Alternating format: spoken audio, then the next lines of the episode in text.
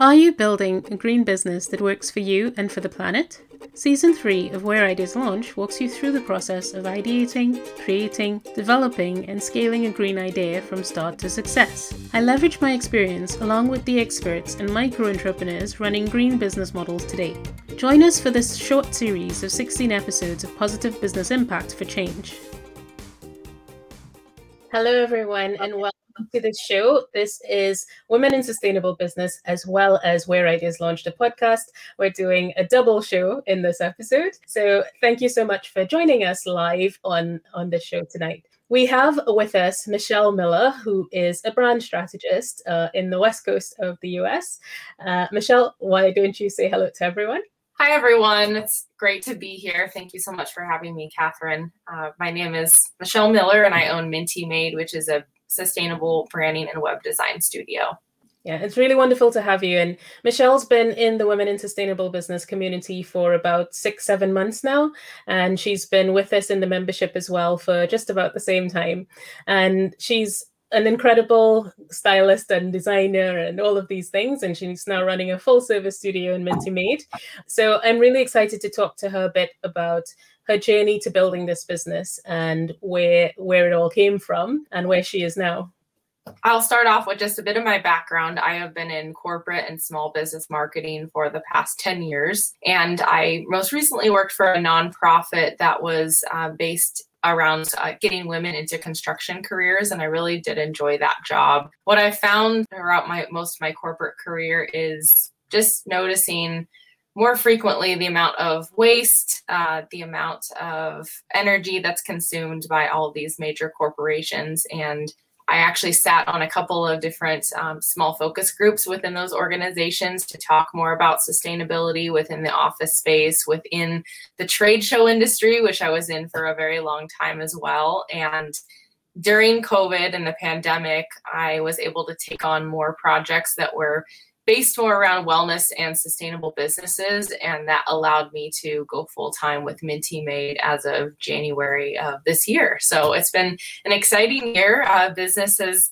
stayed steady. And even though more people are out and about traveling now, there's still a large push for getting content out in the world, uh, making sure that you're differentiated amongst your competitors and really showing uh, you know the impact that each small business large business everyone has um, as we're really in this all together for limiting our uh, global emissions Exactly. Thank you so much for for sharing that, and that's I think that's really important. There are a number of of sustainable brands out there now who are willing to make a change. So people who are prepared to not just say they want to change, but to make change happen.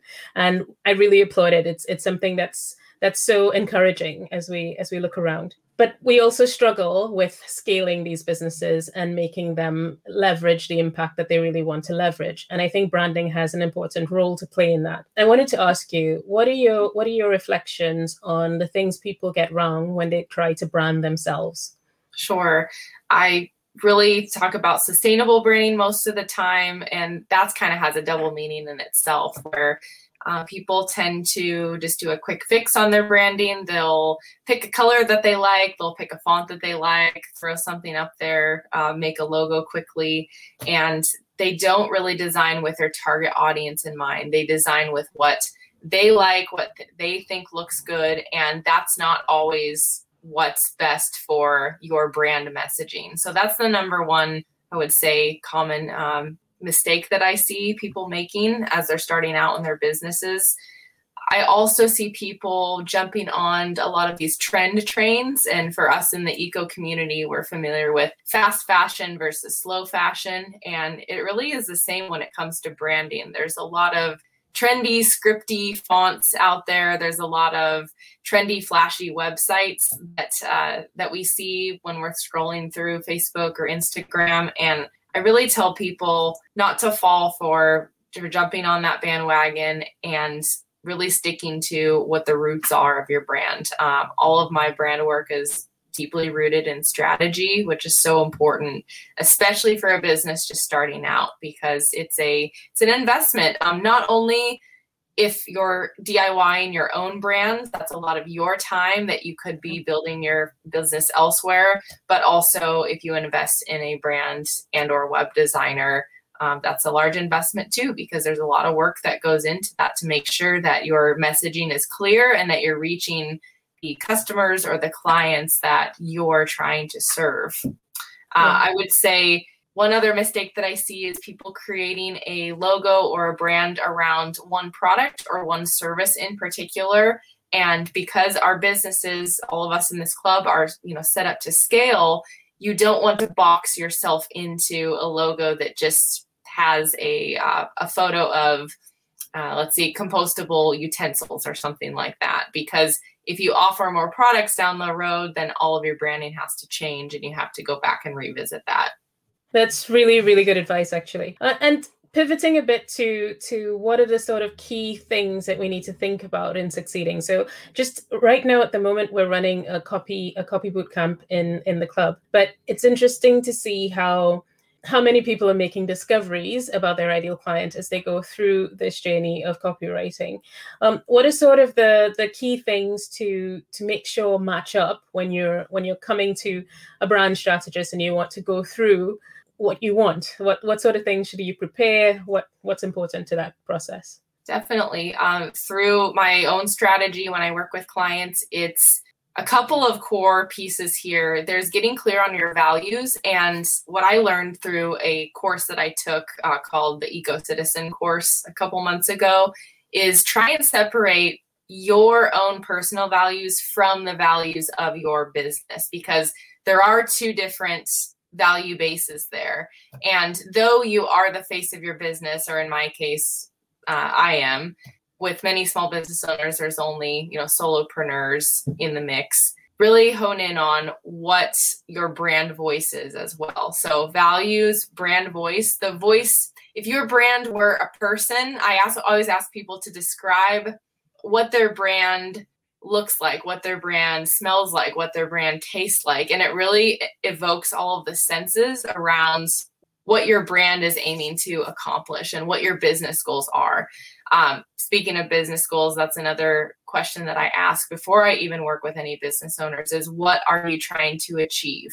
I really steer people away from, oh, I want more followers or oh, I want, you know, more people to join my lives. It's all about reaching that end customer, converting them into a buyer or a subscriber and um, really having clear business goals i think is the number one thing i'd say to have prepared when you talk to a brand strategist a copywriter a photographer any service provider in general Absolutely. These are important ingredients. And I was also trying to explain yesterday the difference between an ideal client and a, and a client. And I think it's really important for all of us to, to understand that having an ideal client is is not an exclusive thing it's not like you you don't serve everyone but it is about that brand focus right sure one of the exercises i have my clients do is telling me about an ideal client and then i actually create an ideal client profile for them where i write a little story about let's say Maria. Um, Maria goes to shop at the farmers market every day with her reusable bags. Uh, she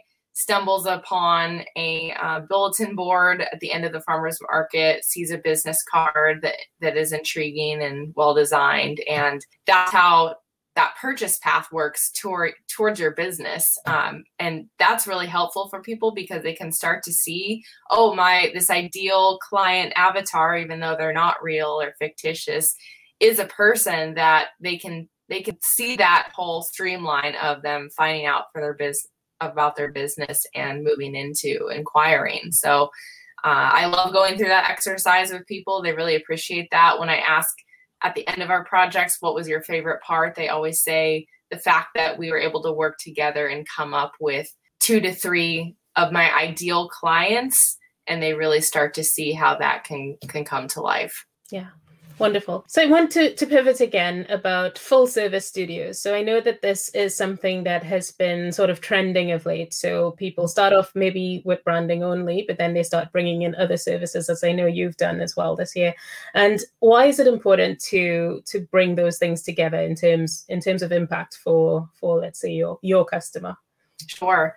So earlier this year, I made a decision to, uh, when I speak to clients and they're interested in moving forward, I actually package copywriting, my web design or branding, and photography all together because it allows me to coordinate and collaborate with both the copywriter and the photographer both on a, a, visual and you know a verbal and for copy written standpoint. And it really helps us all go in the same direction at once with what the brand voice is saying uh, what the messaging should be how the brand should portray itself with imagery and such and it's very hard to work uh, disjointedly with either copy coming either from the client themselves or another copywriter and kind of fitting that square peg in the round hole uh, when you're trying to fit it all together. It's really a team effort, and sh- I I'm of the belief that it should be approached that way,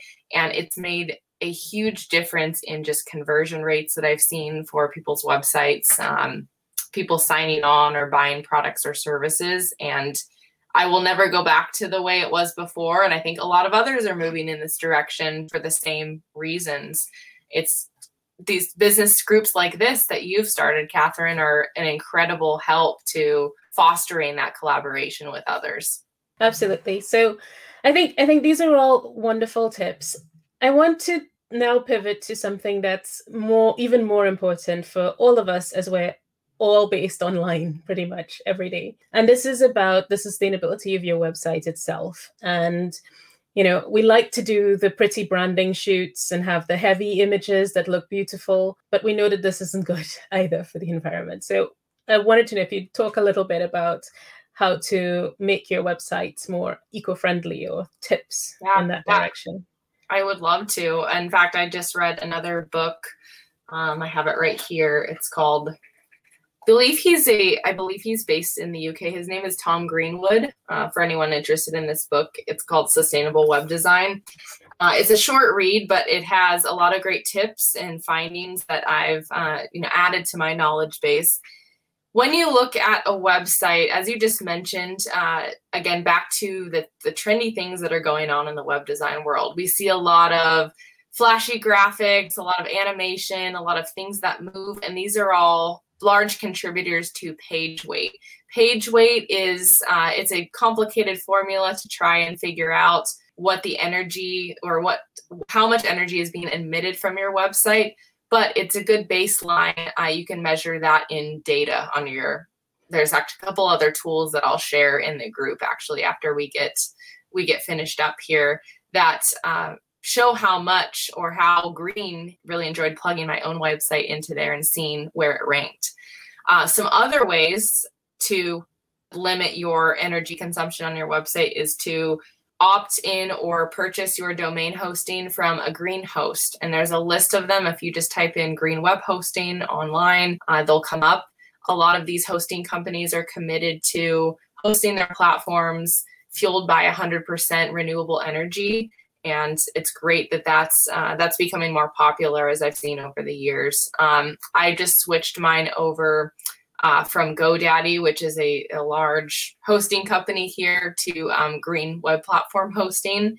And a lot of people worry, oh, will their networks go down, or is it as reliable? And uh, it is. It doesn't make a difference. Uh, a lot of the large platform hosting companies have downtime too, and I just sleep better at night knowing that I'm investing my money in a company that's um, committed to sustainability. Also, uh, being mindful of the colors that you choose. This was a really interesting find that I had a couple of months ago.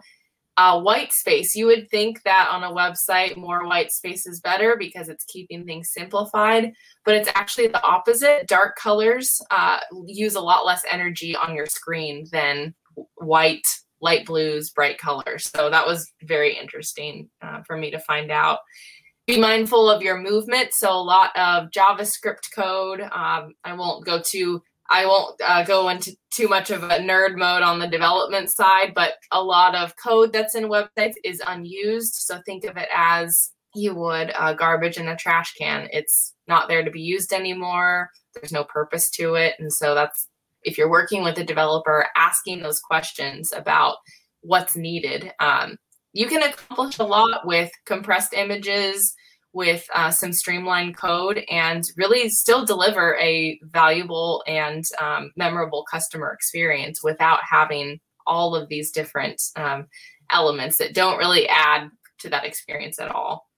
And then uh, hiring a sustainable web designer that has these practices in mind that will walk through not only what materials you're going to print your marketing materials on um, recycled paper seed paper all of that. But someone that really knows the ins and outs of what it is to create a sustainable website. One more thing to add is the whole accessibility piece. It's very valuable if you can create a website that can load quickly and actually be accessed offline because as we're moving into more advertising into um, countries that don't have as fast internet speeds as maybe we do, it's very important for these websites to be accessible by those who have uh, limited bandwidth. Really great tips. Thank you so much for for sharing so much with the group and community. What what's the direction of your of your business for the next the next few years? Where where do you see it going? Sure. Um, I actually plan to uh, host some workshops myself on sustainable web design, so that either there can be tips helpful for people that are DIY in their own website and maybe don't have uh, the time or money to invest in a full free brand or website design right now. And I would also, I'm going to be focusing on creating uh, specific web pages or landing pages for eco businesses to show what their impact actually is. Um, those would be more uh, interactive, but not in a way that would create a lot of excess energy, like I just talked about, but really showing what difference that company or that small business is making because we see a lot of sustainability pages out there. It just has a short paragraph on why they're committed to sustainability. But Patagonia, um, I that's one of the companies I admire greatly. They have uh, a very uh, detailed page about each of their business practices how it contributes or limits global warming. And I want more businesses to have the opportunity to show that and really uh, put numbers down to to show their commitment um, and not just write about it in a sentence and hope that's enough. All right, thank you, thank you so much, Michelle. This was really sure. insightful, and we'd love to have you back sometime in the future when you have new news to share about where you've gotten to with uh, sustainable web design. Thanks so much for, for coming to the show. This episode was brought to you today by the Eco-Business Growth Club by Catherine Ann Byam and by The Space Where Ideas Launch. The Eco-Business Growth Club supports positive impact SMEs with coaching, know how, and community support toward achieving the impact and reach they set out to make. You can find out more by connecting with Where Ideas Launch on Instagram or following the hashtag Where Ideas Launch across all of your social media.